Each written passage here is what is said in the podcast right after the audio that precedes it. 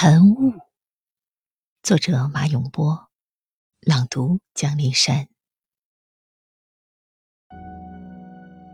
晨雾在树林上方缭绕，这树木的呼吸时浓时淡，它在树叶上凝结成露水，滚动着，融合成一枚硕大无朋的露珠。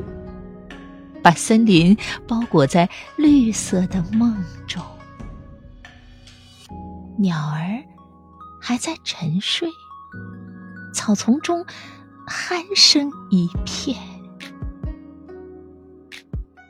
口袋型的蛛网中，只有露水和半片蝴蝶翅膀在闪烁。露水使阴影。更深了，林中到处是安静的水滴声。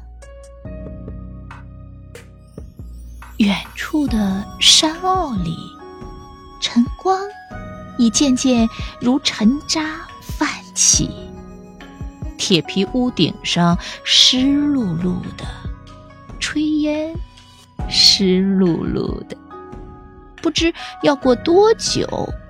昆虫才能从叶子背面翻到叶面，晾干翅膀，沙沙歌唱，沙沙歌唱。